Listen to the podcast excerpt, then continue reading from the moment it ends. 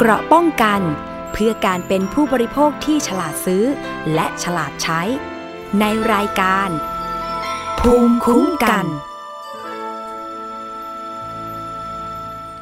วัสดีค่ะ คุณผู้ฟังต้อนรับเข้าสู่รายการภูมิคุ้มกันรายการเพื่อผู้บริโภคค่ะ ออกอากาศทุกวันจันทร์ถึงศุกร์นะคะ เวลา 11นาฬิกาถึง 12นาฬิกาวันนี้วันพุธนะคะ มาพบกับอภิคณาบุราริศนะคะ ผู้สื่อข่าวในรายการสถานีประชาชนนั่นเองค่ะ คุณผู้ฟังสามารถรับฟังแล้วก็ดาวน์โหลดรายการได้ที่ www.thaipbspodcast.com นะคะ แล้วก็รับฟังจากสถานีวิทยุที่เชื่อมโยงสัญญาณหลายสถานีด้วยกันนะคะ วันนี้มีเรื่อง ดีๆสำหรับคดีที่ติดตามมาตั้งแต่ปีที่แล้วนะคะ มีผู้เสียหายเนี่ยเกือบ 100 คนเลยนะคะเรื่องนี้เนี่ยจะเป็นเรื่องลักษณะซับซ้อนนิดหนึ่งนะคะ เพราะว่าผู้เสียหายในปี 62 เนี่ยเสียหายประมาณเดือนมิถุนานะคะไล่ลงมาเลยนะคะ เราก็รับเรื่องนะคะ แล้วก็นำเสนอออกอากาศไปประมาณวันที่ 11 ตุลาคม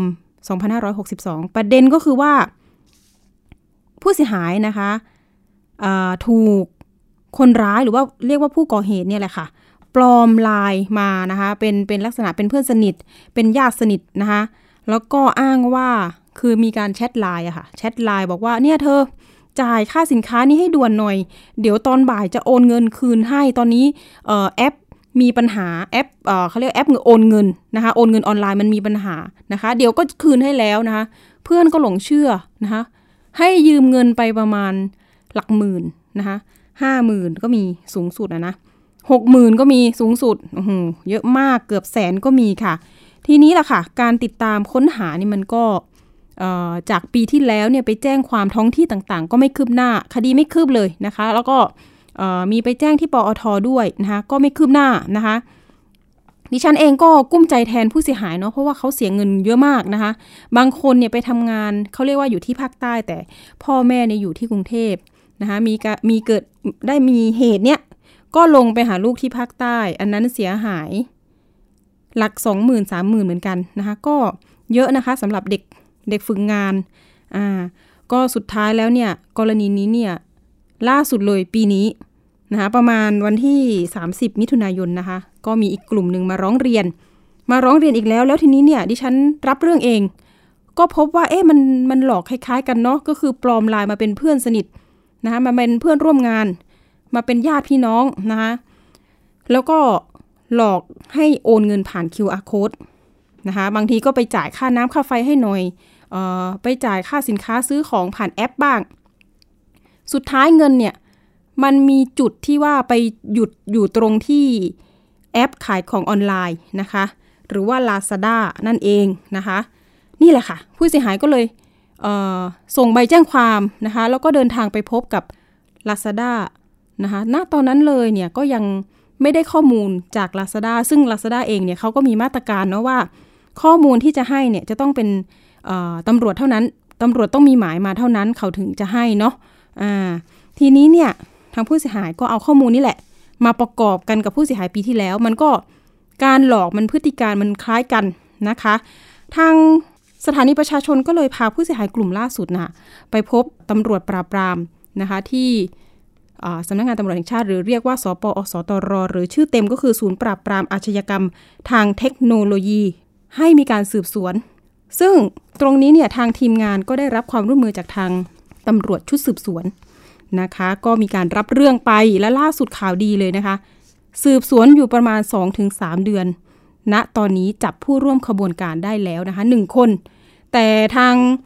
ชุดสืบยังบอกว่ายังมีผู้ร่วมขบวนการอีกหนึ่งคนนะ คนนี้เป็นตัวการหลักเลยนะคะ เป็นคนที่บงการสอนแฮกไลน์ด้วยนะคะ ข้อมูลเป็นยังไงเนี่ยเดี๋ยวเรามีสกู๊ปข่าว แล้วก็เดี๋ยวเรามาพูดคุยกับตัวแทนผู้เสียหายกันค่ะ ไปติดตามค่ะศูนย์ปราบปรามอาชญากรรมทางเทคโนโลยีสารสนเทศสำนักงานตำรวจแห่งชาติ หรือศปอส.ตร. โดยพลตำรวจเอกดำรงศักดิ์กิตติประภัสร์ รองผู้บัญชาการสำนักงานตำรวจแห่งชาติ และผู้อำนวยการศปอส.ตร.พลตำรวจตรีวรนัทผันพรผู้บังคับการภูธรจังหวัดชัยนาทและพลตำรวจตรีพันธนะนุชนารถผู้บังคับการสืบสวนสำนักงานตำรวจตรวจคนเข้าเมือง หรือหัวหน้าชุดเทคนิคและสืบสวนชุดที่ 2 ร่วมแถลงผลการปราบปรามผู้กระทำความผิดทางเทคโนโลยีสารสนเทศ โดยมี 3 คดีด้วยกันคือ คดีแรกเป็นคดีที่ซับซ้อนมีผู้เสียหายจำนวนมากตั้งแต่ปี 2562 มาจนถึงปัจจุบัน โดยผู้เสียหายได้เข้าร้องเรียนผ่านรายการสถานีประชาชนไทย PBS จากนั้นทีมข่าวประสานไปยังทีมสืบสวน สปอสตร ภายใน 2-3 เดือนตำรวจชุดสืบสวน สปอสตร ได้ติดตามจับกลุ่มนายนิตินัยขุนทองอายุ 24 ปี ได้ที่ตำบลบางเป้า อำเภอกันตรัง จังหวัดตรัง นอกจากนี้ยังพบว่ามีเพื่อนที่บงการ และสอนวิธีการแฮ็กไลน์ขณะนี้ตำรวจอยู่ระหว่างการติดตามตัวผู้ร่วมขบวนการเพิ่มพลตำรวจตรีพัฒนะเปิดเผยว่าพฤติการของผู้ก่อเหตุ จะใช้วิธีติดตาม Facebook ของผู้เสียหายที่มักมีเบอร์โทรศัพท์ ID ไลน์อยู่หน้า Facebook ซึ่งผู้ก่อเหตุจะเฝ้าติดตามดูว่าผู้เสียหายสนิทหรือพูดคุยกับใครมากที่สุด จากนั้นจะนำภาพของคนสนิทมาทำเป็นโปรไฟล์แอปพลิเคชัน Line และทักไปหาผู้เสียหาย หลอกให้โอนเงินด่วนชำระค่าสินค้าในเว็บไซต์ขายของออนไลน์ โดยจะส่ง QR code ให้ผู้เสียหายชำระเงินผ่าน e-banking หรือโอนเงินจากธนาคาร เมื่อผู้เสียหายชำระเงินเสร็จสิ้นแล้ว ผู้ก่อเหตุที่ถือบัญชีและ wallet ของเว็บไซต์ขายของออนไลน์ จะทำการยกเลิกคำสั่งซื้อสินค้าทำให้เงินที่ผู้เสียหายโอนมากลับไปอยู่ใน wallet หรือระบบกระเป๋าเงินอิเล็กทรอนิกส์ภายใน 1 วัน จากนั้นผู้ก่อเหตุจะใช้เงินใน wallet สั่งซื้อ e-payment ต่างๆ และใช้เติมเงินเกมออนไลน์ คดีนี้จึงตั้งข้อหาฐานความผิดฉ้อโกง โดยแสดงตนเป็นคนอื่น รับของโจรนำเข้าสู่ระบบคอมพิวเตอร์ ซึ่งข้อมูลคอมพิวเตอร์ปลอมไม่ว่าทั้งหมดหรือบางส่วน หรือข้อมูลคอมพิวเตอร์นั้นเป็นเท็จ โดยประการที่น่าจะเกิดความเสียหายแก่ผู้อื่นหรือประชาชนอ่าใช่ครับเขาจะได้เงินจากการนำบัตรเกมไปขาย พอ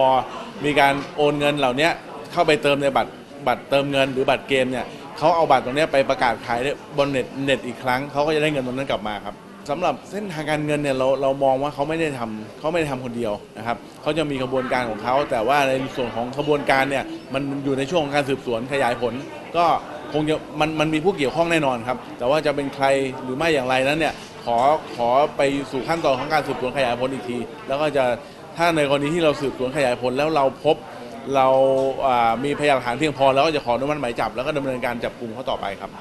ถึงแต่ทั้งนี้ทั้งนั้นเนี่ยบางทีมันเรื่องของการทำธุรกิจ ก็ระมัดระวังตัวในการที่จะจะโอนอะไรก็ดีขอให้ใช้ใช้เวลาในการพิสูจน์ทราบนิดนึงว่าเป็นของจริงหรือไม่อย่างไรครับ ดีใจมากค่ะ แล้วก็ทำให้รู้สึกว่าเรามั่นใจในตำรวจไทยเรามากขึ้นที่ตอนแรกที่เราไปแจ้งความเองแล้วเหมือนมันจะไม่ค่อยคืบหน้าค่ะ แต่พอได้ พี่ๆได้ความช่วยเหลือจากพี่ๆนักข่าวแล้วก็ไปยังสำนักงานตำรวจแห่งชาติเนี่ยค่ะ มันก็ทำให้เรื่องเร็วขึ้นมากเลยค่ะ คือรอแต่ตำรวจเพราะว่าจะมีผู้ต้องหาบางท่านที่ตำรวจเขากำลังสืบสวนอยู่ค่ะ เราก็รอดูคือความคืบหน้าต่อไปแล้วก็คิดว่าคือไม่น่าจะใช่มีแค่สองคนนี้ต้องมีคนอื่นอีกแน่ๆเลย เพราะว่าคนที่โดนอะเยอะมาก ตอนนี้ก็รายชื่อทั้งหมดก็ประมาณ 66 คนที่ที่เข้ามารวมกลุ่มกันนะคะ แล้วที่ยังไม่รวมกลุ่มอีก ความเสียหายแบบว่า 2 ล้านก็บาทแล้วอะไรอย่างเงี้ยค่ะก็ผู้นอกจากนี้ยังได้จับกลุ่มนายนิติภูมิป้องกัน ผู้ต้องหาตามหมายจับของศาลอาญาตลิ่งชัน โดยผู้ก่อเหตุปลอมตัวเป็นแอดมิน ซื้อขายกระเป๋าแบรนด์เนม นาฬิกาหรู หลอกลวงให้ผู้ขายโอนเงิน มีผู้เสียหายแจ้งความร้องทุกข์แล้ว 12 ราย รวมมูลค่าความเสียหายกว่า 4 0 0 0 0 0 บาท โดยทางเจ้าหน้าที่ได้ตั้งข้อหาช่อโกง โดยแสดงตนเป็นคนอื่น โดยสามารถจับกลุ่มตัวได้ที่แมนชั่นแห่งหนึ่งตำบลบางเมืองอำเภอเมืองจังหวัดสมุทรปราการ ขณะนี้ทั้งสองคดีได้นำตัวผู้ต้องหา ส่งพนักงานสอบสวนสถานีตำรวจนครบาลลาดพร้าว และสถานีตำรวจนครบาลตลิ่งชัน เพื่อดำเนินการตามกฎหมาย ส่วนคดีที่ 3 เจ้าหน้าที่ได้จับกลุ่มขบวนการเล่นพนันออนไลน์ในพื้นที่จังหวัดชัยนาทพบเงินหมุนเวียนกว่า 300 ล้านบาท หากประชาชนพบเห็นการกระทำความผิดเกี่ยวกับอาชญากรรมทางเทคโนโลยี สามารถแจ้งเรื่องร้องเรียนหรือเบาะแสได้ที่ สายด่วน สปอสตร 1599 และ 1155 อภิคณาบุราริศไทย PBS รายงานคณะก็เป็นรายงานที่ประมวลมาให้ฟังนะคะ คุณผู้ฟังอย่างแรกเลยเนี่ยเงินที่ผู้เสียหายนำไปใช้นะคะ ก็ไปซื้อบัตรเนาะอย่างเช่น a-cash นะคะ ไปจำหน่ายให้กับผู้ที่มีอาชีพรับเติมเงินในเกมออนไลน์ต่างๆ ด้วย ดูแล้วเอ๊ะเป็นเด็กติดเกมไหมแต่มีช่องทางแบบนี้ไม่ถูกต้องเลยนะคะ ตอนนี้เนี่ยผู้เสียหายเดือดร้อนกันเยอะมากเกือบร้อยคนนะคะ ความเสียหายอย่างที่บอกไปนะคะ ผู้เสียหายบอกว่ากว่า 2 ล้านแล้วค่ะคุณพี่ขาไม่ใช่แค่8แสนนะคะ ตรงนี้แหละค่ะเรามีตัวแทนผู้เสียหายอยู่ในสายกับเรามาพูดคุย แล้วก็มาฟังความรู้สึกเขาเนาะว่า ตอนนี้มีความคืบหน้าไปละ นะคะ เดี๋ยวมีสายของคุณโบผู้เสียหาย อยู่ในสายกับเราสวัสดีค่ะคุณโบคะค่ะสวัสดีค่ะ ค่ะคุณโบเป็นตัวแทนผู้เสียหายนิดนึงนะคะ เริ่มแรกใช่ค่ะที่รู้ว่าตำรวจจับเครือข่ายขบวนการนี้ได้หนึ่งคนเนี่ยรู้สึกยังไงบ้าง โอ้ดีใจมาก ๆ เลยอะค่ะ เพราะว่าตอนแรกคือทุกคนพยายามทำทุกอย่างแล้วไปติดต่อหลายหน่วยงานมาก แต่ว่า ไม่มีใครให้ความช่วยเหลือเต็มที่อะไรอย่างเงี้ยค่ะอืมจนเราท้อใจไปแล้ว แล้วก็ด้วยวิธีการที่คนร้ายใช้มันค่อนข้างซับซ้อนนะคะ ก็ค่ะเหมือนตัวตำรวจเองบางท่านก็ยังแบบ ไม่เข้าคิดใจไม่ออกเลยค่ะว่าจะตามได้ยังไงใช่ค่ะเออค่ะ มันก็เป็นวิธีการใหม่นะ ผู้ต้องหาคือไม่ใช้บัญชีตัวเองเลยนะคะ ก็คือใช่ค่ะไปอาศัยกระเป๋าวอลเล็ตเลย อันนี้ดิฉันก็ค่ะไม่เคยใช้เหมือนกันนะ คุณโบเคยใช้ไหม กระเป๋าวอลเล็ตตัวอะไรพวกนี้ wallet อ่าอืมคือปกติโบเป็นลูกค้าของทางลาซาด้าอยู่แล้วนะคะอืมก็คือเป็นทั้งแม่ค้าเป็นทั้งคนซื้อเองอ่าด้วยอะค่ะค่ะ ก็เลยเออมีมีการใช้ wallet มาก่อนหน้านี้แล้วค่ะ มันทำยังไงอะค่ะมันต้องสมัครยังไงอืมเหมือนตอนนั้นแค่ว่าก็คือกรอกข้อมูลแล้วก็ส่งเอ่อหน้าบัตรประชาชนไปเท่านั้นมั้งค่ะ ไม่ได้มีขั้นตอนอะไรยุ่งยากอะค่ะ หน้าบัตรประชาชนก็ต้องเป็นของเรา อย่างวอลเล็ตใช่ค่ะนี้นี่น่าจะสืบได้ว่าเป็นนายนิติภูมิหรือไม่เนาะใช่ไหมะอันนี้ลาซาด้า wallet เขาไม่ได้เปิดเผยกับเราอะเนาะแต่ทีนี้เขาก็ให้ข้อมูลคือตัวอืม ให้ข้อมูลกับตำรวจอยู่เนาะค่ะใช่นิติค่ะภูมิ ตรงนี้คุณโบเสียหายหมือนตัว wallet ค่ะจ่าจ่าต่อเลยวอลเล็ตเป็นยังไงอ๋อคือ wallet ที่เขาไปเปิดกับลาชาด้าเขาก็ไม่ได้ใช้ชื่อคนร้ายคนนี้ด้วยนะคะ เขาก็ไปเอาชื่อจาก ผู้เสียหายคนอื่น หมายถึงว่าอาจจะเป็นคนที่เคยค่ะมีการส่งเอกสารอ๋อให้ใครหรืออะไรอย่างเงี้ยค่ะ หรือว่าอ่าบัตรประชาชนไปอยู่ตามอินเทอร์เน็ตเขาก็ไปหยิบตรงนั้นมาสมัครได้เลยอะค่ะ ค่ะ เห็นไหมก็ยากไปอีกค่ะ step หนึ่งใช่ค่ะอ่าค่ะ ได้คุยกับผู้กำกับสุรศักดิ์เนาะสุรศักดิ์พันตำรวจเอกสุรศักดิ์สุรินทร์แก้วนะคะผู้กำกับ นะคะควบคุมธุรกิจนำเที่ยวและมัคคุเทศก์กองบัญชาการตำรวจท่องเที่ยวนะคะท่านเป็นชุดปฏิบัติการที่หนึ่งสปอสตร วันนั้นที่เราได้เข้าพบหรือว่าเรียกสั้นๆ คือผู้กำกับโรงนะคะท่านก็แอคทีฟนะเรื่องนี้ บอกบอกกับนักข่าวว่าเออคดีนี้นะ่ะมันไม่ง่ายนะน้องปิมยากเหมือนกัน ใช้เวลาหน่อย แต่ก็ทำอยู่นะ สืบอยู่ว่าอย่างนั้นให้ให้ให้ข้อมูลนักข่าวเป็นระยะระยะเนาะแต่เราก็วอห้าไว้ก่อนว่ายังไม่บอกใคร ทีนี้น้องโบน้องโบเสียหายไปเท่าไหร่เอ่ย ของโบโดนไปห้าหมื่นห้าพันสองร้อยบาทค่ะ อะวันเดือนปีที่เราโอนเงินไปวันไหน รู้สึกว่าจะเป็นวันที่สิบ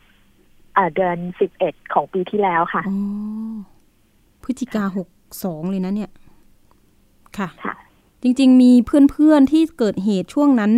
เยอะเหมือนกัน แล้วก็เอ่อไม่ได้มาแจ้งที่สปอสตร จริง ๆ ก็ไม่เป็นไรนะ เดี๋ยวทางสปอสตรเนี่ยเขาจะประสานปอทให้เนาะค่ะอ่าคุณโบ ตรงนี้เนี่ยค่ะตอนนี้มีใครแบบแปลกๆ หรือญาติอะไรมาทักแบบ คล้ายๆเดิมไหมคล้ายๆว่าเอ้ยโอนเงินให้หน่อยทำยังไงเอ่อที่ของโบที่ตอนที่โบโดนครั้งแรกคือปีที่แล้วใช่ไหมคะค่ะอันนั้นอาจจะเป็นเพื่อนกลุ่มที่เป็นอ่าเหมือนนายหน้าอสังหาด้วยกันอืมแต่ว่าของปีเนี้ยเมื่อประมาณสัก สองสามเดือนที่แล้วค่ะ โดนเข้ามาแบบรูปแบบเดียวกันเลยค่ะ แต่ทีนี้เป็นเพื่อนที่เป็นกลุ่มอ่าที่ทำงานอีกที่หนึ่งอะค่ะ ค่ะ ใช่ค่ะรูปแบบเขาก็คือทักอืมเข้ามารูปแบบเดียวกันเลยค่ะ ตอนแรกเราก็เหมือนเล่นเล่นแง่ว่าแบบจะดึงดึงเขาไว้ก่อน แต่เหมือนคนร้ายรู้ตัวค่ะ ก็เลยบล็อกแล้วก็หายไปเลยอะค่ะ เอ๊ะเป็นคนเดิมหรือเปล่าไม่แน่ใจแต่คิดว่าน่าจะไม่ใช่อาจจะเป็นหลายทีมหรือเปล่านะคะอืม ก็คือใช่ค่ะ Facebook ของของโบเนี่ย จะมีเบอร์โทรศัพท์ใช่ไหมคะ มีไลน์ add ใช่ไหมมีบ้างเวลาที่เราโพสต์เรื่องงาน แต่ว่าเราไม่ได้โพสต์ในหน้าเอ่อของหน้าหน้าเอ่อเขาเรียกอะไรหน้าเฟซเฟซบุ๊กของตัวเอง เราจะไปโพสต์ตามกลุ่มที่เราประกาศขายอะไรอย่างเงี้ยค่ะอ๋อตัวนี้เซฟตัวเองยังไงบ้าง เซฟตัวเองมีแต่เรื่องส่วนตัวแล้วก็ปิดเป็น p r i v a t ด้วยค่ะ อืม ค่ะใช่ค่ะ ที่ผ่านมาเนี่ยดูแล้วจากที่ผู้เสียหายคุยกันในกลุ่มเนี่ยเอ่อมียอดที่สูงที่สุดเนี่ยประมาณเท่าไหร่คะพอทราบไหมรู้สึกว่าจะเกือบเกือบสองแสนอยู่นะคะโอ้มสองแสนได้เลยค่ะ ใช่ค่ะ ค่ะสองแสนเลย แต่ตอนนี้ไม่แน่ใจอะเนาะว่า เขาได้รับข้อมูลหรือยังว่าจับได้แล้ว แต่ก็ยังไม่หมดแหละ ยังไม่หมดอ่ายังมีตัวการอยู่ ใช่ค่ะ เหมือนคนที่โดนจับเอ่อคนร้ายที่โดนจับได้ของปีนี้อะเขาเพิ่งจะเริ่มทำเมื่อเมื่อภายในปีนี้เองค่ะเมื่อต้นปีอืมแต่คนที่โดนสองแสนเนี่ยเป็นของปีที่แล้วอะค่ะค่ะ เพราะฉะนั้นคิดว่าน่าจะคนละคนกันแต่ว่าอืมคือตอนนี้เอ่อคุณตำรวจเขาก็กำลังสอบสวนกับคนที่มาสอนคนร้ายทำงานนะคะ คนนั้นน่ะอาจจะเป็นตัวจุดเชื่อมโยงไปยังไอตัวคนร้ายรายแรก ๆ ได้อยู่ค่ะอ๋อค่ะค่ะ ตอนนี้ได้มีการไปดูตัวไหม ว่าฝากขังที่ไหนนะตลิ่งชันใช่ไหมย้ายไปไหนแล้วยังไม่อันนี้ได้ได้ติดตามไหมค่ะคะคุณโบยังเอ่ออืมยังค่ะค่ะ คือตอนนี้รอรอลุ้นไอ้คนที่ตำรวจกำลังสอบสวนอยู่เนี่ยค่ะอ๋อส่วนคนที่ยังไม่เปิดโปงหน้าค่ะ ว่าจะซัดทอคดนนั้นน่าจะเป็นใช่ค่ะอืมน่าจะสำคัญกว่าค่ะเนาะใช่ไหมน่าจะสำคัญกว่านี่เป็นคนสอนการแฮ็กด้วยนะ เก่งเหลือเกินนะคะ คุณคุณพี่คะอันนี้ไม่ได้ชมนะคะ แต่แบบ อือหือ คุณทำคนเดือดร้อนนี่เยอะมากนะคะ สูญเสียเงินไป คือได้ไรายได้ดีจังเลยเนาะปาไปสองล้านกว่า เนาะคุณโบตอนนั้นที่เอ่อคนร้ายเนี่ยไลน์มาเนี่ยลองลองเล่าย้อนไปหน่อยว่า วิธีการที่ไลน์มันเด้งมาเนี่ยมันเป็นยังไง เขาคุยอะไรบ้าง ของโบนี่ค่อนข้างจะซับซ้อนเหมือนกันค่ะ คือ เอ่อคนร้ายน่าจะแฮ็กไป แฮ็กเฟซบุ๊กของเพื่อนคนแรกสมมติว่าชื่อเอใช่ไหมคะอืมแฮ็กของเขาไปดูของเอแล้วก็ไปดูว่าเขาสนิทกับใครบ้าง ก็ไปสนิทกับคนที่ชื่อบีค่ะเขาก็ทักไปหาคนชื่อบีก่อนค่ะ แต่ว่าเขาไม่ได้ไม่ได้หลอกลวงคนชื่อบีก่อนนะคะ ไม่ได้ขอเงินจากบีก่อนอ๋อกลับมาเหมือนขอไลน์โบเพราะเขาไม่มีไลน์ของโบค่ะอืมแล้วก็ให้พอเขาได้ไลน์ปุ๊บเขา add มา แต่ว่าโบยังไม่ไม่ได้ว่างรับไม่ได้เช็คอะไรอย่างเงี้ยค่ะ ก็ เหมือนไลน์กลับไปบอกให้คนคนที่ที่เบอร์สองที่เป็นบีเนี่ยค่ะ บอกให้โทรมาหาโบอีกย้ำว่าเออมีธุระด่วนให้โบเช็คไลน์หน่อยอะไรเงี้ยค่ะโบก็เลยกดค่ะเข้าไปดู ค่ะ แล้วคนร้ายก็โทรมาด้วยนะคะ อันเนี้ยโบได้ยินเสียงเขาอยู่ค่ะ ประมาณแปดวิอ๋อแล้วเสียงพูดว่าเขาก็คล้ายๆกับเพื่อนเราด้วยค่ะ เราก็เลยไม่ได้สงสัยอะไรค่ะ เพื่อนผู้หญิงผู้ชาย ผู้หญิงค่ะ อ้าวเหรอใช่ แล้วแล้วค่ะเสียงที่เราได้ยินจำได้ไหมเขาพูดอะไร เขาก็แค่แบบว่า เออมีมีธุระด่วนนิดนึงอย่างเงี้ยพอดีว่าจะต้องจ่ายบิน ช่วยอืมจ่ายให้หน่อยได้ไหมอะไรเงี้ยค่ะ ค่ะแล้วคือเหมือนเราโบกับคนชื่อเอ เนี่ยทำงานด้วยกัน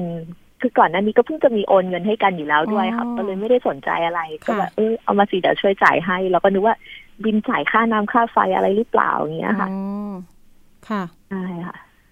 สรุปแล้วจ่ายไปตอนที่กี่เขาครั้ง คุณโบ จ่ายไปกี่ครั้งคะสามครั้งค่ะ แต่สามครั้งครั้งหนึ่งมันก็ประมาณหมื่นหมื่นหนึ่งหมื่นกว่าบาทอะไรเงี้ยค่ะ ค่ะ ตอนนั้นไม่ได้ถามว่าเป็นค่าอะไรใช่ไหมไม่ทันได้ถามว่าพอดีเป็นช่วงยุ่งๆด้วยค่ะอ๋อกำลังทำงานอย่างอื่นด้วยค่ะ อืมอืมอืมใช่ค่ะจ่ายไปสามครั้งในระยะเวลายังไง ไล่เรียกกัน ก็มีตอนบินแรกน่าจะประมาณห้าโมง ห้าโมงครึ่งแล้วก็มีแบบค่ำๆอีกทีหนึ่งอะไรอย่างเงี้ยค่ะอืมค่ะใช่มารู้ค่ะตัวตอนไหนคะคุณโบ มารู้ตัวก็ตอนเช้า เพราะว่าคนร้ายเริ่มกลับไปหาคนที่ชื่อบีแล้วค่ะว่า เออเริ่มเริ่มไปขอจากคนนั้นเหมือนกัน แต่คนนั้นเขาก็เอกใจขึ้นมา เขาก็เลยแบบว่า โทรมาบอกโบมาถามโบว่าคนนี้ยืมไหมอะไรเลยแล้วก็โทรไปถามเจ้าตัวจริงด้วยอะค่ะอ๋ออือหือ ใช่ค่ะ ก็เลยรู้ว่าเอ ไม่ได้เป็นคนมาให้จ่ายบิน ใช่ใช่ค่ะไหมคะ ค่ะ ค่ะ โป๊ะเชะก็คือ เฮ้ย คุณโบ โบรู้ตอนนั้นทำยังไงต่อ ห้าหมื่นห้า ก็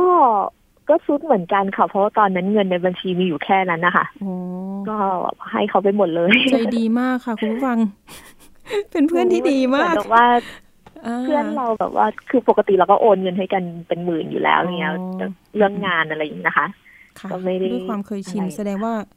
ใช่ผู้ค่ะก่อเหตุนี่คือโอ้โหนะใช้หลักจิตวิทยาไปไหม หรืออะไรเนี่ยนะคะเกิดอะไรขึ้นเป็นการหลอกแบบรูปรูปแบบใหม่ อืม คือเขาศึกษาวิธีการคุยอะไรอย่างเงี้ยค่ะค่ะคุยให้มันเป็นสำเนียงเดียวกันกับที่เรานั่นน่ะสิคุยกับเพื่อน แล้วก็อาจจะเป็นจังหวะที่เรายุ่งยุ่งๆด้วยค่ะ เราก็ไม่ได้ค่ะมีสติมาค่ะ เขาให้ทำอะไรก็ทำเลยค่ะ แต่แปลกเนอะที่ว่าความสัมพันธ์ของเราเองด้วยค่ะ แปลกมากเลยที่ว่าเสียงเหมือนเพื่อนเราอะ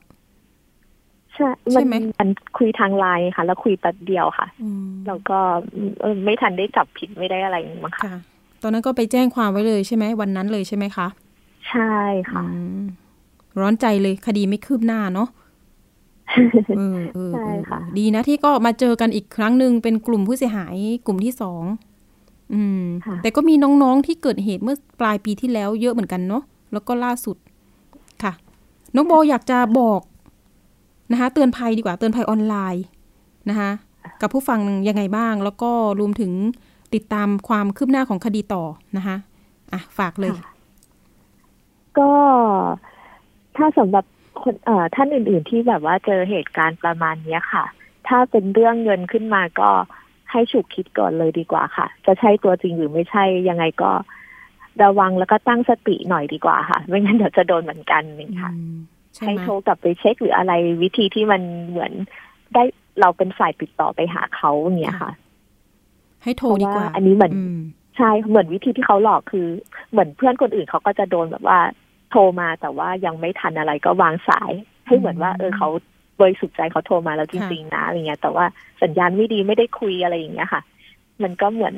เราก็ไม่ทันระวังไงค่ะอืมแต่จะเอาให้ดีก็คือ ถ้าเจออะไรแบบนี้ก็โทรกลับไปเช็คด้วยตัวเองดีกว่าค่ะ ค่ะ เช็คดีกว่า แล้วก็ได้ยินเสียงเพื่อนเราจริง ๆนะคะ เอาละค่ะวันนี้ขอบคุณน้องโบมาก ๆนะคะ แล้วก็ได้เป็นค่ะกำลังใจเนาะแล้วก็เดี๋ยวเราติดตามคดีอีกครั้งหนึ่งว่า จะได้เส้นทางการเงินไหม จะได้เงินคืนไหมเนาะแล้วก็ผู้ที่เป็นตัวการ หลักๆ เนี่ย เดี๋ยวก็จะต้องติดต่อทีมสืบนั้นอีกเป็นระยะระยะแหละนะคะ วันนี้ขอบคุณน้องโบมากที่มาให้ข้อมูลแล้วก็เตือนภัยประชาชนนะคะ สวัสดีค่ะ ค่ะขอบคุณมากค่ะ สวัสดีค่ะสวัสดีค่ะ ค่ะ นี่ก็เป็นคดีที่ยังไม่ได้ปิดซะทีเดียวนะคะ ยังเหลือตัวการอีกนะคะ ตรงนี้แหละค่ะ เราจะฝากสายด่วนนะคะ สายด่วนของศปอส.ตร.นะคะ1599 แล้วก็ 1155 มีเบาะแสอะไรแจ้งไปได้เลย นะคะทีมนี้ work อยู่นะคะท่านผู้ฟัง ไม่ใช่ว่าจะชมนะจะอวยนะคะแต่ก็ทำงานได้ได้แข็งขันนะคะเปิดห้องรับเรื่องให้ผู้เสียหายเลยนะคะ บางที่เนี่ยที่เราไปเนี่ยไม่ได้เปิดห้องนะคะ ไม่ให้ถ่ายรูปด้วย โอ๊ยเป็นอะไรกันคะเนี่ยนะคะ รับเรื่องประชาชนหน่อยนะคะอ่าเรื่องนี้นะคะกระทรวงดิจิทัล เพื่อเศรษฐกิจและสังคมเนี่ยโดยนายพุทธิพงศ์บุญกันรัฐมนตรีว่าการกระทรวงดิจิทัลเนี่ยเพื่อเศรษฐกิจและสังคมนะคะ เปิดตัวเพจอาสาจับตาออนไลน์นะคะ เป็นช่องทางสร้างความมีส่วนร่วมกับประชาชนในการแจ้งเบาะแส สื่อสังคมออนไลน์ เว็บผิดกฎหมายนะคะ เพื่อแก้ไขปัญหาปราบปรามการกระทำความผิดกฎเอ่อกฎหมายโดยใช้วิธีออนไลน์นะคะ มีผลกระทบต่อสังคมในวงกว้างเลยทีเดียวนะคะ เรื่องนี้ก็เป็นที่จับตาเพราะว่าตอนนี้โลกโซเชียลก็มาแรง ใครๆก็ต้องใช้โซเชียลอยู่แล้วนะคะ แล้วก็ตรงนี้แหละค่ะนะคะก็มีการ ปราบปรามกันอย่างเข้มข้นเลยทีเดียว ไม่ใช่เฉพาะคดีนะคะปลอมลน์นะคะมันยังมีการปลอมเป็นแอดมินในการขายกระเป๋าแบรนด์เนม ขายทุกสิ่งอย่างนะคะมีผู้เสียหายเยอะมากนะคะล่าสุดที่จับไปแล้วก็จะเป็นนายนิติภูมิเนาะเมื่อกี้พูดชื่อผิดไปนะคะ ต้องขออภัย คดีแรกปลอมลายนี่คือนายนิตินัย ดันชื่อเหมือนกันอีกค่ะ คุณผู้ฟัง นายนิตินัยขุนทองอายุ 24 ปี อันนี้คือผู้ต้องหา ในคดีปลอมลายหลอกโอนเงิน ส่วนที่สองนั้นนะคะนายนิติภูมิป้องกันนะคะเป็นผู้ต้องหาในคดีช่อโกงด้วยโดยการแสดงเป็นคนอื่น อันนี้คือปลอมลายเอ้ยเขาเรียกว่า ปลอมเป็นแอดมินนะคะปลอมเป็นแอดมินแล้วก็หลอกขายกระเป๋าแบรนด์เนมนะคะหลากหลายมากมายต้องระมัดระวังอย่างที่คุณโบเตือนไปนะคะ เช็คก่อนว่าเงินไปถึงใครนะคะตัวจริงหรือไม่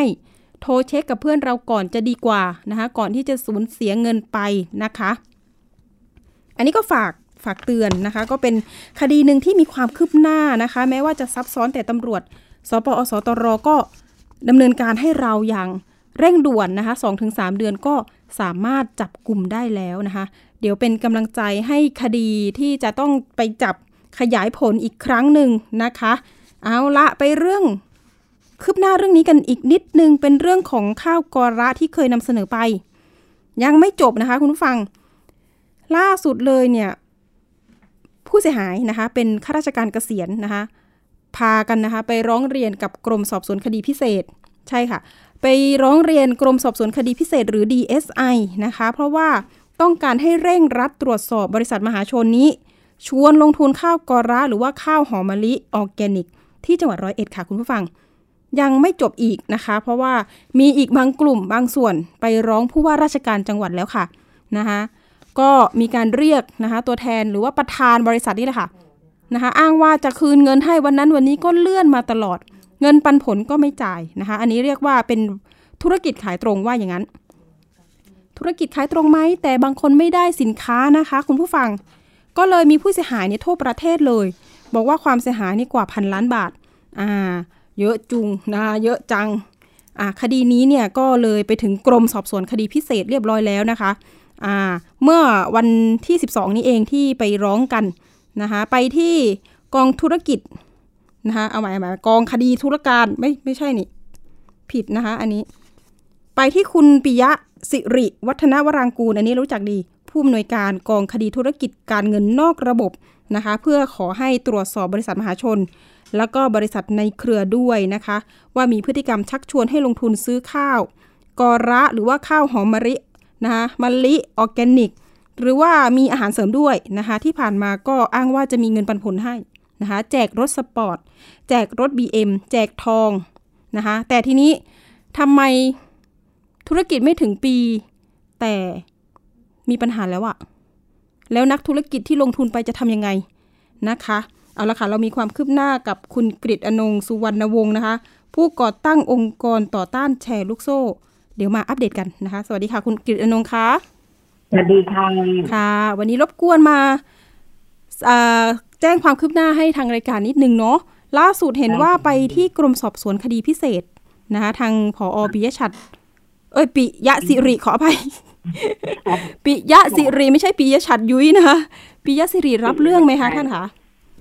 ค่ะใช่ค่ะท่านก็ได้ให้ความกรุณากับผู้เสียหายเป็นอย่างยิ่งนะคะแล้วก็ได้ดำเนินการโดยฉับพลันเลย ได้ใจผู้เสียหายเป็นอย่างยิ่งไม่เสียแรงที่เดินทางมาจากทั่วประเทศไม่เสียแรงยี่สิบจังหวัดอืมค่ะ คุณกิตอนงค์คะค่ะเสียงเสียงค่อนข้างก้องนิดนึงอ่าค่ะได้ยินไหมคะได้ยินไหมคะค่ะ เห็นว่ามีผู้เสียหายมาจากเชียงใหม่ด้วยใช่ไหมคะ จากใช่ค่ะไกลมีจากเชียงใหม่ นครพนมนะคะอ่าชัยภูมิ โคราชนะคะ สัตหีบๆเนาะโอ้โก็หลากหลายค่ะขอนแก่นอุดรอุดรนี่มาคนเดียวก็มานะอืมาเองด้วยนั่งรถทัวร์มาสุดยอดแต่ละค่ะท่านต้องยอมใจ แต่คนกลุ่มนี้เคยไปสงขลาด้วยเคยไปสงขลาหา เคยไปหาผู้ว่าไหมคะอ่ามีอยู่ทีมหนึ่งค่ะ ที่เขาดำเนินการไปหาทางผู้ว่าอืมราชการโดยทางรองผู้ว่าราชการมารับเรื่องแทน ค่ะ ในในส่วนของล่าสุดที่ไปเมื่อสัปดาห์ที่แล้วอะนะคะอืมทางรองผู้ว่าก็ได้รับ ทราบข้อมูลแล้วก็ได้เกิดการเรียกทั้งสองฝ่ายมา เจราจาพูดคุยกัน แล้วก็เห็นว่ามีการทำบันทึกตกลงกันว่าจะดำเนินการคืนค่ะต่างๆ ให้เนี่ย วันที่สิบห้าซึ่งต้องรอดูผล เพราะมันยังไม่ถึงวันที่สิค่ะบห้าสิบห้าตุลานี้ใช่ไหมคะ คุณกฤษอนงค์ใช่ค่ะสิบห้าวันเนี้ยวันที่สิบสองสามสิบสี่สิบห้าอีกสามวันเนี้ยค่ะ จะคืนให้กี่คนอันนี้ทราบจำนวนไหมคะ ก็แปดท่านที่ไปที่ไปอืมที่ไปหาทางท่านรองผู้ว่านะคะ ค่ะ รวมๆเป็นเงินประมาณเท่าไหร่คะ อ่า โดยประมาณนะคาดการณ์ว่าเห็นอยู่ที่เจ็ดแสนห้าอืมในกลุ่มนั้นนะคะเจ็ดแสนห้าจะได้ไหมเนาะค่ะต้องมาลุ้นไม่แน่ใจรุ่นอีกครั้งหนึ่งนี่นี่นี่โดยโดยตัวเลขประมาณโดยกลมๆก่อนนะคะ อาจจะมากน้อยกว่านี้ค่ะเพราะบางคนก็เอาแค่บางส่วนอะไรอย่างเงี้ยค่ะ ที่ไปประมาณนี้อืมแต่ก็ยังมีผู้เสียหายอีกเป็นพันใช่ไหมคะโอหลักพันนะคะ ตอนหลันี้กพัน่านจะเป็นหลักพันละโอ้โหนะคะแต่กับความเสียหายจำนวนมากๆขึ้นนะคะ ที่ค่ะจับต้องได้ที่มีตัวตนที่เราเห็นกันไอ้ที่ คุณตาคุณยายที่ไม่มี iPad ไม่มี iPhone โซเชียลไม่มีเนี่ย เรายังเข้าไม่ถึงบุคคลเหล่านี้เลย ค่ะ ใช่ แล้วทีนี้ทางผอปิยศิริเขาฟันธงไหมคะว่าธุรกิจนี้เป็นแชร์ลูกโซ่อะค่ะ ท่านก็บอกผู้เสียหายนั้นนะคะ ว่าจริง ๆ แล้วท่านทำคดีอย่างเนี้ย มาตลอด ท่านก็เห็นความเสียหายแบบเนี้ยมาตลอดมันแนวทางไม่ต่างกันมาก ท่านก็บอกว่าที่ท่านทำงานยากเพราะบางคนเนี่ย ไม่กล้ามาแจ้งความเพราะกลัวว่าจะไม่ได้เงินอืมแล้วพอรู้ตัวว่ากลุ่มนี้มาแจ้งแล้วอีกกลุ่มหนึ่งก็เพิ่งทยอยมา มันทำให้คดีนะล่าช้าค่ะท่านก็บอกว่า เพราะแชร์มันไม่แตกแล้วทุกคนน่ะรอที่จะเอาตังค์ก่อน กลัวว่าจะไม่ได้ตังค์มาแจ้งความนะท่านก็เลยบอกคอนเฟิร์มไปว่าวันนี้ท่านจะให้ระยะเวลาสั้น ๆ เพื่อให้ทุกคนเนี่ย แสดงตนและแสดงตัว แล้วมาอ่าให้ข้อมูลเพิ่มเติมเพราะว่าค่อนข้างที่จะข้อมูลชัดแจ้งว่าเป็นเรื่องของการระดมทุนอืมอันเป็นการฉ้อโกงประชาชนในในมาตราที่ท่านดูแลอยู่ เพราะจำนวนคนมันเสียหายมันมันค่ะเข้าถึงอยู่แล้วในคดีพิเศษเหล่านี้เพราะท่านก็ได้รับเรื่องเหล่านี้มามาก่อนหนั้นที่แล้วอืมเพียงแต่ว่าตอนนั้นน่ะ มันยังไม่เขาเรียกว่าพึ่งยังไม่แตกลังผู้เสียหายยังไม่แสดงตนนะคะค่ะคนที่ร้องก็เป็นเป็นองค์กรองค์กรหนึ่งที่อืมมองถึงความเสียหายในอนาคต เกรงว่า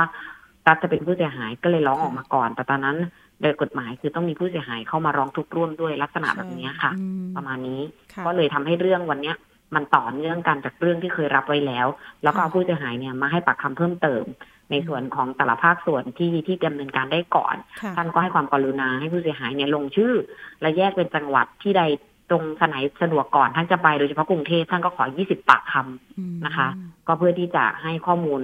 อ่าในการสอบปากคำได้รวดเร็วขึ้น อาจเป็นกลุ่มกลุ่มๆไป อาจจะไม่ต้องทั้งหมื่นหรือ หรือหลักพันเอาเป็นหลักค่ะหลักหลักตัวแทนแต่ละจังหวัดพื้นที่ที่ ได้รับการเสียหายลักษณะนี้ค่ะ ท่านก็ให้ความกรุณาแบบนี้อืมให้พวกเราจัดหมวดหมู่กัน ในส่วนของการให้ปากคำแต่ละค่ะจังหวัดประมาณนี้ค่ะค่ะ เบื้องต้นที่ลงชื่อไปนี่ประมาณกี่กี่คนแล้วคะที่ DSI เอ่อที่มาวันนี้ก็หลักร้อยร้อยกว่าคนนะคะ ที่มาโอ้เป็นหลักเฉพาะวันร้อยนี้นะก่อนใช่อืมหลักร้อยร้อยร้อยร้อยร้อยร้อยไม่แน่ใจว่าร้อยเท่าไหร่ค่ะร้อยสี่สิบกว่าท่านนะคะร้อยสี่สิบสองสี่สิบสามท่านประมาณนี้ ฉะนั้นในส่วนที่วันนี้เนี่ยก็ให้ได้เห็นพื้นที่ก่อนว่าความเสียหายตรงไหน มันเป็นจุดใหญ่สำคัญอืมแต่ท่านก็ให้ปากรับปากรับปากกับผู้เสียหายว่า ท่านจะออกหมายเชิญ ไม่ใช่หมายเรียกอะนะคะอ่าหมายเชิญเชิญที่จะเชิญค่ะบริษัทมาเนี่ยค่ะให้ชี้แจงเนี่ยวันนี้เลย หมายถึงวันนี้ท่านจะไปออกหมายออกเลหมายยอือฮึให้เชิญบริษัทน่ะมาชี้แจงก่อนประมาณนี้ค่ะค่ะเพื่อให้ความเป็นธรรมทั้งสองฝ่ายกฎหมาย มันให้ความเป็นธรรมทั้งสองฝ่ายอือฮึอยู่แล้วนะคะค่ะถ้าถ้าถ้าเชิญให้ปากคำได้ก็โอเค ก็ว่ากันไปตามกระบวนการ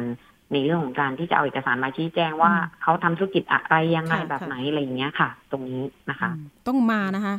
ถ้าบริษัทไม่มานี่คือโอ้ไม่ได้แล้มันวเป็นแค่หมายเชิญนะ ถ้าเขาไม่ค่ะเขามีสิทธิ์ที่จะไม่มาอ๋อแต่ถ้าเป็นหมายเรียกเนี่ยอืมเนอะไม่มาครั้งที่หนึ่งอันนี้ครั้งที่สองไม่มาครั้งที่สามก็หมายจับอันนี้แล้วถือว่า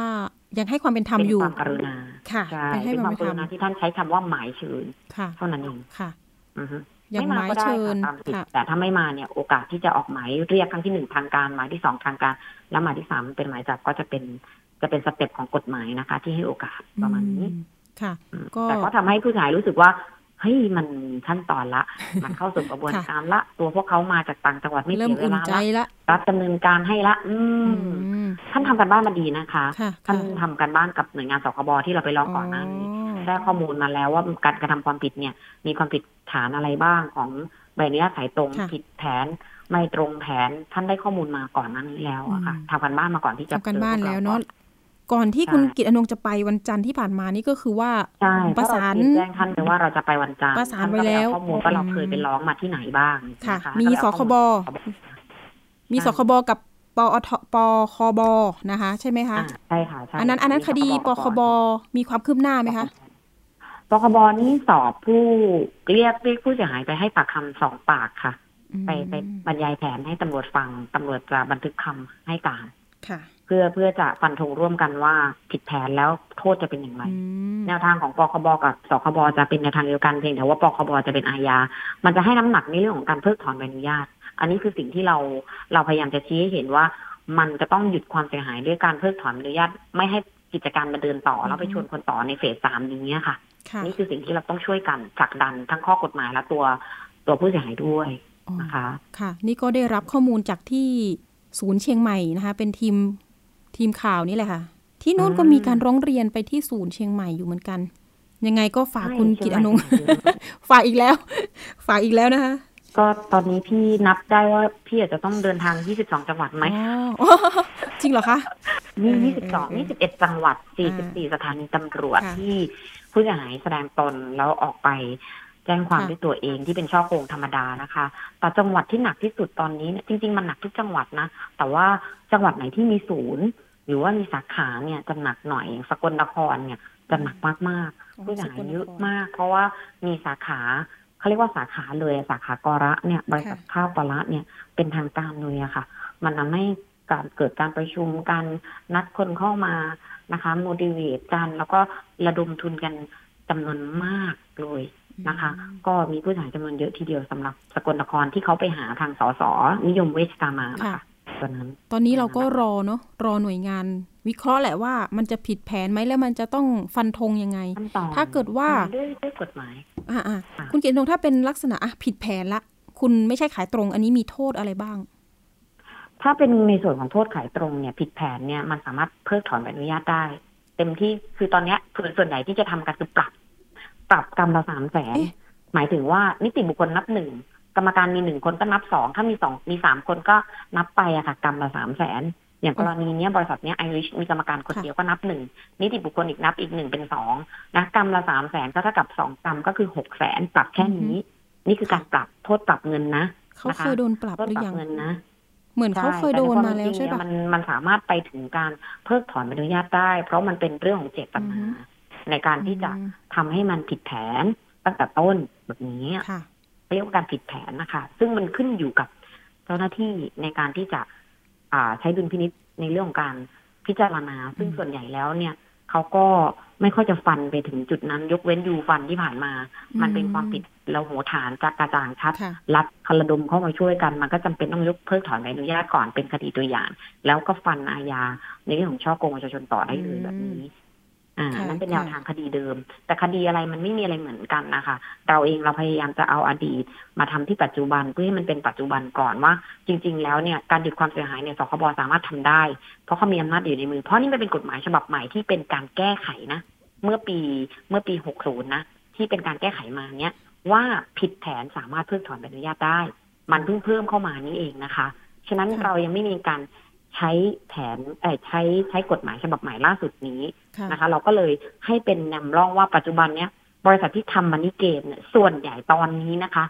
จะใช้ใบอนุญาตทำค่ะค่ะ คืออยากปั่นมันนี่เกมไปขอใบอนุญาตมา แล้วบอกประชาชนว่าถูกฉันถูกต้องตามกฎหมายค่ะระดมค่ะทุนได้เพราะฉันมีใบอนุญาตเออนี่คือสองคดีที่เราทำจำได้ไหมทรูเฟนค่ะก็มีใบอนุญาตเออจำได้นะฟรินก็ปั่นมันนี่เกมตายละตายละข้าวก็มีใบอนุญาตก็อืมปั่นมันนี่เกม และมีอีกสองสามสี่ห้าหกเจ็ดที่เข้ามาเรียงแถว จะมาขอความช่วยเหลือให้องค์การเข้าไปช่วยเนี่ยค่ะก็คือมีใบอนุญาตอีกเหมือนกันนะคะ ปัญหาเดียวกันเลยได้ตัวนี้เดี๋ยวเราต้องดูว่าข้าวกอระนี่แหละจะเป็นคดีตัวอย่างยังไงบ้างไหมนะคะใช่ได้เลยซึ่งค่ะท่านปิยาสิริก็ได้ให้ข้อมูลเรามาเพิ่มเติมว่า กรณีของสคบก็ว่ากันไป แต่กรณีกฎหมายของเขาที่อยู่ในมือเนี่ยอืมเขาก็สามารถดำเนินการอาญาได้เลย เช่นกันเดี๋ยวนะฉะนั้น กรณีของสคบจะเป็นมูลเหตุพื้นฐานเพื่อให้เขาดำเนินการต่อ ในเรื่องของการที่จะให้ทำให้ข้อมูลเนี่ยเข้าข้อกฎหมายที่ที่ที่ทางหน่วยงานค่ะการเงินนอกระบบเนี่ยดูแลอยู่อะค่ะ ซึ่งจะทำให้ผู้เสียหายเนี่ยได้ได้หยุดความเสียหายก่อนอันดับแรก ได้การเยียวยาได้เร็วขึ้น แล้วก็เกิดการป้องกันในในสิ่งที่เราต้องการได้ไม่ให้มันค่ะเกิดแบบนี้อีกอะค่ะค่ะฝากเอาละข้อวันนี้ก็ขอบคุณคุณกริตอนงสุวรรณวงศ์นะคะ ผู้ก่อตั้งองค์การต่อต้านแชร์ลูกโซ่มาให้ข้อมูลเราอีกแล้วค่ะนะคะ เดี๋ยวเราตามเป็นระยะระยะนะคะ วันนี้ได้ค่ะเวลาน้อยนะคะ ขอบคุณมาก ๆ ค่ะ คุณกริตอนงได้ค่ะสวัสดีค่ะขค่ะอบคุณค่ะ สวัสดีค่ะค่ะ อันนี้ก็เป็นความคืบหน้านำมาฝากกันเป็นระยะ เพราะว่าผู้เสียหายออกมาเรื่อยๆนะคะ ล่าสุดก็เป็นกลุ่มผู้สูงอายุเนาะที่เป็นข้าราชการเกษียณ ช่วงโควิดค่ะ ไม่มีรายได้ก็เอาเงินมาลงทุนกับบริษัทนี้แหละนะคะค่ะนี่ก็เป็นความคืบหน้านะคะ ที่นำมาฝากแล้วก็เดี๋ยวเราติดตามเรื่องข้าวกอระเป็นระยะระยะก็คือมันเป็นธุรกิจขายตรงอะค่ะแล้วทีนี้มันตอนนี้ มีหลายคนบอกว่ามันไม่ตรงละนะคะ ตอนนี้หน่วยงานต่างๆ ก็เข้ามาตรวจสอบแล้วนะคะ เดี๋ยวเรามาติดตามกันอีกครั้งหนึ่งเอาละค่ะ ช่วงต่อไปนะคะ เป็นช่วงคิดก่อนเชื่อกับดรแก้วกังสดานอัมภัย นักพิษวิทยาและคุณชนาทิพย์ไพรพงศ์วันนี้เสนอตอนผลิตภัณฑ์ระงับกลิ่นตัว หรือสเปรย์หมอนหนุนหัวนะคะ ที่มีสารสกัดลาเวนเดอร์ ดีจริงหรือไม่ไปติดตามค่ะ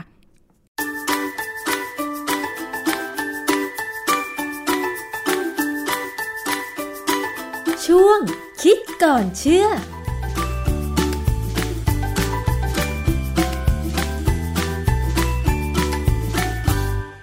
พบกันในช่วงคิดก่อนเชื่อ กับดร.แก้วกังสดาลอำไพนักพิษวิทยากับดิฉันชนาทิพไพรพงศ์นะคะ วันนี้เราจะมาพูดถึงเรื่องของสารสกัดลาเวนเดอร์นะคะ ซึ่งถูกนำมาใช้ในผลิตภัณฑ์หลาย ๆ อย่างนะคะ ไม่ว่าจะเป็นสเปรย์ สบู่ น้ำหอม นะคะหลาย ๆ ผลิตภัณฑ์รวมถึงผลิตภัณฑ์ระงับกลิ่นตัวด้วย ซึ่งตรงนี้มันจะมีผลอะไรกับสุขภาพร่างกายของเราหรือไม่นะคะ บางคนเนี่ยเห็นบอกว่า แพ้กลิ่นโน้นกลิ่นนี้ก็มีนะคะ ต้องไปถามอาจารย์แก้วค่ะ อาจารย์คะ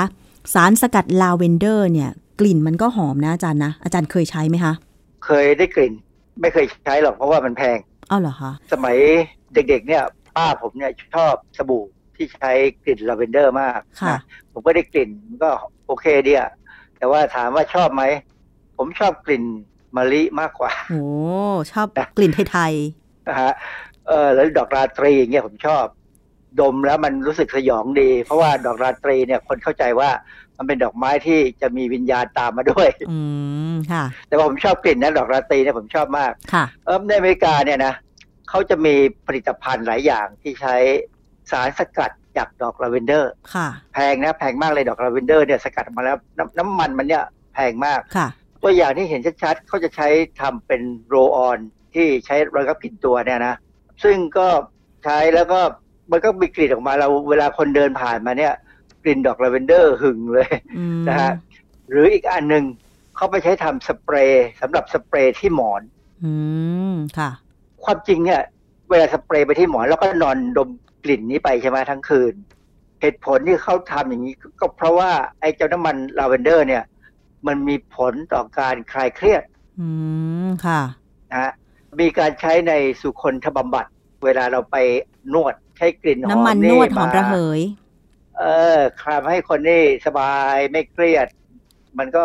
รู้สึกดีอะนะค่ะเพราะว่ากลิ่นพวกเนี้ยมันจะเป็นกลิ่นที่ทำให้คนมีความรู้สึกปลอดโปร่งอืมนะค่ะคือ เพราะอะไรอาจารย์กลิ่นลาเวนเดอร์ถึงทำให้คนรู้สึกปลอดโปร่ง คือมันมีบทความอันหนึ่ง ชื่อ l i n a r u r Order Induced Anxiolytic Effect in Mice ในวารสารชื่อ Frontier in Behavioral Neuroscience ปี 2018 คือชื่อบทความเนี่ยเขาพูดถึงลินารัวลินารัวเนี่ย เป็นน้ำมันหอมระเหย ที่อยู่ในดอกลาเวนเดอร์ค่ะนะฮะดังนั้น เวลาเราสกัดเอาน้ำมันหอมระเหยออกมาเนี่ย มันก็จะมีสารตัวเนี้ยเป็นตัวตัวหลักที่จะทำให้มีผล induce anxiolytic ก็คือเป็นตัวที่ทำให้ anxiolytic มาจากคำว่า anxiety หรือเครียดกับ lytic ที่แปลว่าทำลาย เพราะฉะนั้นคำนี้พอเอามารวมกันก็กลายเป็นว่าทำลายความเครียดอืมนะค่ะ ชื่อสารนี้ชื่อว่าอะไรนะคะ linalool ใช่ไหมอาลิจารย์นาร linalool ค่ะ linalool สารตัวนี้เนี่ย มันมีคุณสมบัติคล้ายกับยาคลายเครียด กลุ่มที่เราเรียกว่า benzodiazepine สารพวกเนี้ยจะไปยับยั้งการดูดซึมกลับของเซโรโทนิน เป็นสารที่อยู่ในสมองมนุษย์นะฮะคือพอยับยั้งการดูดซึมกลับของเซโรโทนินแล้วเนี่ยจะทำให้เซโรโทนินเนี่ยออกฤทธิ์ในร่างกายได้นานขึ้น ซึ่งเป็นการลดโอกาสเกิดการซึมเศร้าได้ดีอืมนะค่ะแต่ว่า ถึงแม้เราจะเข้าใจว่าไอสารพวกเนี้ยมีฤทธิ์ยังไงก็ตามเนี่ยแต่ว่า National Center for Complementary and Integrative Health องค์กรเนี่ยเป็นองค์กรของอเมริกาเนี่ยทำหน้าที่เกี่ยวกับ complementary ก็คือเกี่ยวกับเรื่องของอะไรก็ตามที่มันเป็นทางเลือก เช่นแพทย์ทางเลือกอะไรพวกเนี้ยนะค่ะเขากล่าวมาว่ามันยังไม่มีงานวิจัยชิ้นใดเลยที่ทำในคน แล้วออกมาสนับสนุนว่าการใช้น้ำมันลาเวนเดอร์เนี่ย ลดอาการซึมเศร้าได้ อืมค่ะ คืออันนี้มันก็พูดยากนะ คือปกติคนที่ใช้น้ำมันลาเวนเดอร์เนี่ยก็คือคนปกติ ใช่ ชอบกลิ่นของมันค่ะ แล้วก็สบายๆ แต่คนที่เขาไม่ปกติเนี่ย เขาก็คงไม่มีปัญญาไปซื้อ ไอ้น้ำหอมลาเวนเดอร์มาใช้อะนะ ยกเว้นแต่ว่าบริษัทที่ผลิตเนี่ยพยายามทำวิจัยก็แล้วแต่ ทีนี้พูดถึงงานวิจัยเกี่ยวกับกลิ่นของลาเวนเดอร์เนี่ย ก็มีบทความทบทวนเอกสาร ชื่อ Effects of Lavender on Anxiety A Systematic Review and Meta Analysis คืองานวิจัยเนี่ยเป็นงานวิจัยประเภทที่เราเรียกว่า วิจัยว่างานวิจัยที่ผ่านมาเนี่ยเป็นยังไงบ้างดูได้ผลดีไหม เพราะฉะนั้นผลของลาเวนเดอร์ต่อความเครียดไอ้บทความทบทวนเอกสารเนี่ยอยู่ในวารสารชื่อ Phytomedicine Phytomedicine ก็แปลโดยตรงตัวเลยว่า medicine คือยา phyto คือพืช คือในวารสารเนี่ยเป็นพืชเกี่ยวกับยาทั้งนั้นเลยของปี 2019ค่ะนะฮะเขาก็ศึกษาเขาบอกว่ามีผลงานวิจัยที่ดูได้ผลในการลดการซึมเศร้า แต่ปรากฏว่างานวิจัยพวกเนี้ยดูมีคุณภาพการวางแผนการศึกษาเนี่ยต่ำอือฮึไอ้คำว่าต่ำเนี่ยหมายความว่าอาจจะมีการใช้คนเอออาสาสมัครน้อย หรือว่าการใช้อาสาสมัครเนี่ยไม่ครอบคลุมทั้งคนผู้ชายผู้หญิง หรือว่าเด็กอะไรก็ตามเนี่ยนะ คืองานวิจัยทางที่อยู่ในคนเนี่ยถ้าจะวิจัยให้ได้ดีเนี่ยมันจะครอบคลุมคนประชากรทั้งสังคม ซึ่งมันมีตั้งแต่เด็กไปถึงคนแก่ค่ะนะฮะแล้วก็บอกงานวิจัยส่วนใหญ่อะมักจะมีอคติอือฮึมากเกินไปคาว่ามีอคติมากเกินไปคือบางครั้งเนี่ยเราเชื่อว่ามันจะได้ผลอย่างเงี้ยเราก็เลย มันก็เลยกลายเป็นอคมุ่งติไปเลย มุ่งไปอย่างนั้นเลยอย่างนี้ใช่ไหมคะอาจารย์ฮะซึ่งบทความที่ผมว่าที่เขาทบทวนเอกสารเนี่ยเขาก็บอกว่ามันเลยเสี่ยงที่จะระบุว่าได้ผลอืมแต่ถ้าเราไปดูงานวิจัยแต่ละชิ้นแต่ละชิ้นนะจะพบว่าเขาบอกว่าได้ผล ซึ่งอืมการได้ผลนั้นอาจจะเป็นเพราะว่าสปอนเซอร์สนับสนุนหรือเปล่าก็ไม่รู้เพราะว่าอย่างที่บอกแล้วว่าน้ำมันลาเวนเดอร์เนี่ยแพงค่ะอะแล้วทำไมสารสกัดลาเวนเดอร์ถึงนิยมใช้หรือทำกันมากในอเมริกาหรือว่าในประเทศฝั่งตะวันตกอะค่ะ คือพืชพวกเนี้ยเป็นพืชที่อยู่ในยุโรปค่ะ กับต่อมาถึงเอเชียตะวันออกกลางประมาณนั้นอืมเป็นพื้นฐานเขาค่ะแต่ในอเมริกานี่ผมก็เคยเห็นเขาปลูกนะเคยผ่านทุ่งลาเวนเดอร์เหมือนกันแต่ไม่ได้ลงไปเดินเนี่ยนะผ่านนั่งรถผ่านเนี่ยโอ้ยมันสวยดี มันก็สีม่วงไปทั้งทั้งทุ่งเลยทุ่งเลยนะนะค่ะแต่เพอเออเราอยู่ในรถอะเราไม่ได้ลงไปเดินเลยไม่ได้กลิ่นว่ามันหอมยังไง อืมอ่าค่ะ อาจารย์น่าจะลองลงไปดูนะ จะได้กลิ่นของลาเวนเดอร์จากดอกจริง ๆ เพราะว่าดิฉันเนี่ย พูดตรงๆว่าดิฉันก็ชอบกลิ่นลาเวนเดอร์นะ แต่ว่าก็ไม่ถึงกับชอบมากอะค่ะ ก็ดมได้เคยซื้อผลิตภัณฑ์ที่เป็นกลิ่นลาเวนเดอร์มาใช้เหมือนกันนะคะ เพียงแต่ว่าเป็นคนที่ชอบใช้กลิ่นอื่น ๆ ด้วยก็เลยสลับกันไปสลับกันมาอย่างเงี้ยค่ะ อาจารย์แล้วเห็นบอกว่าที่มันอาจจะดูไม่ได้ผลจากงานวิจัยอะไรต่างๆ หรือบางทีมันอาจจะมีความคับข้องใจเกี่ยวกับสารสกัดลาเวนเดอร์ว่ามันไม่ได้ผลนี่มีอะไรอีกบ้างคะอาจารย์ ความรู้สึกส่วนตัวนะ ผมดมกลิ่นลาเวนเดอร์แล้วผมเวียนหัวอ๋อเหรอคะซึ่งมันอาจจะไปตรงกับงานวิจัยเรื่องหนึ่งเขาบอกว่า essential มันเป็นบทความในชื่อเรื่อง essential oil inhalation on blood pressure and salivary cortisol levels in pre-hypertensive and hypertensive subjects เป็นบทความที่ตีพิมพ์ในวารสาร ชื่อ evidence based complementary and alternative medicine ชื่อวารสารเนี่ยเป็นชื่อวารสารที่เขาพูดถึงหลักฐานที่เป็นหลักฐานเชิงประจักษ์เลย ของพวกผลิตภัณฑ์ทางการแพทย์ทางเลือก ตัวชื่อบทความเนี่ยเป็นบทความที่พูดถึงน้ำมันหอมระเหยค่ะที่เอามาดมเนี่ยนะแล้วมันมีผลกับความดันโลหิตค่ะแล้วก็การหลั่งไอ้คอร์ติซอลในน้ำลายของคนที่อาจจะใกล้จะเป็น ความดันโลหิตสูงค่ะหรือคนที่เป็นความดันโลหิตสูงไปแล้ว คือความความหมายง่าย ๆ คือ น้ำมันเนี่ยมันไปลดความดันได้ อืมทีนี้คนบางคนที่กินยาความดันอยู่เนี่ยนะแล้วไปเจอน้ำมันลาเวนเดอร์ด้วยเนี่ยมันจะเจอสองต่อนะอ๋อเพราะว่าอะไร อย่างที่เราบอกว่าน้ำมันลาเวนเดอร์เนี่ย มันมีผลคล้าย ๆ กับในการลดความดันโลหิต เช่น ยาที่ชื่อ captopril หรือ enalapril หรือ losartan losartan เนี่ยคนรู้จักเยอะเพราะเป็น ยาลดความดัน และมีคนกินเยอะมาก losartan ดังนั้นเนี่ยถ้าคนกิน losartan หรือกินยาลดความดัน อย่างผมเนี่ยผมกินอีกตัวหนึ่งเนี่ย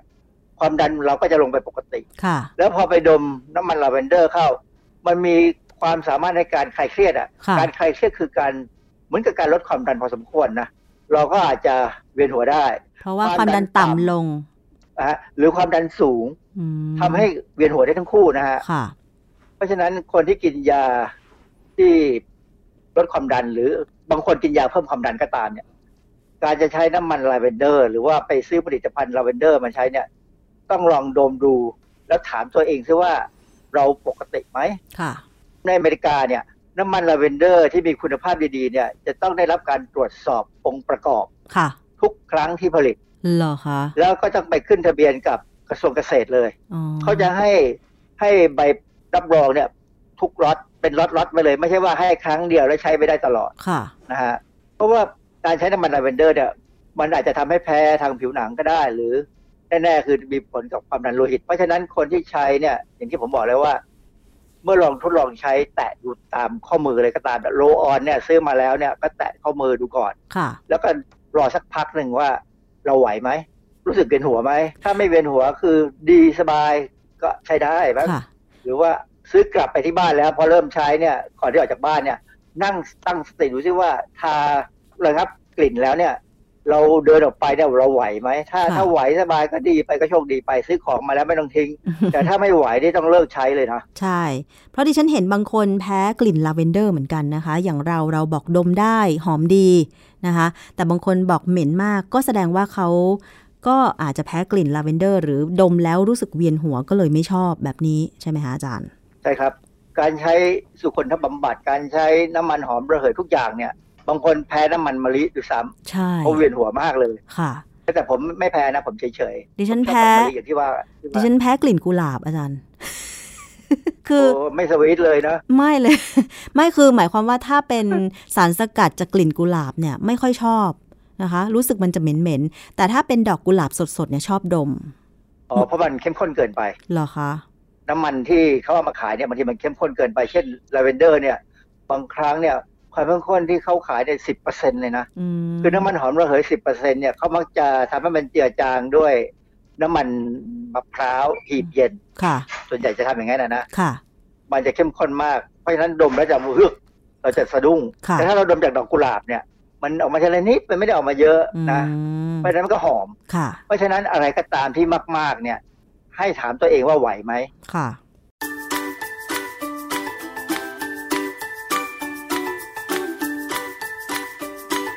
ช่วงคิดก่อนเชื่อ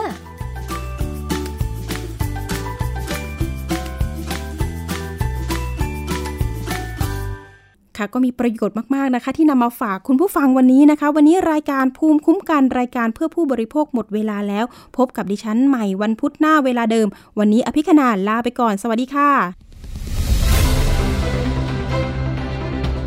ติดตามรายการได้ที่ www.thaipbspodcast.com แอปพลิเคชัน Thai PBS Podcast หรือฟังผ่านแอปพลิเคชัน Podcast ของ iOS Google Podcast Android Podbean SoundCloud และ Spotify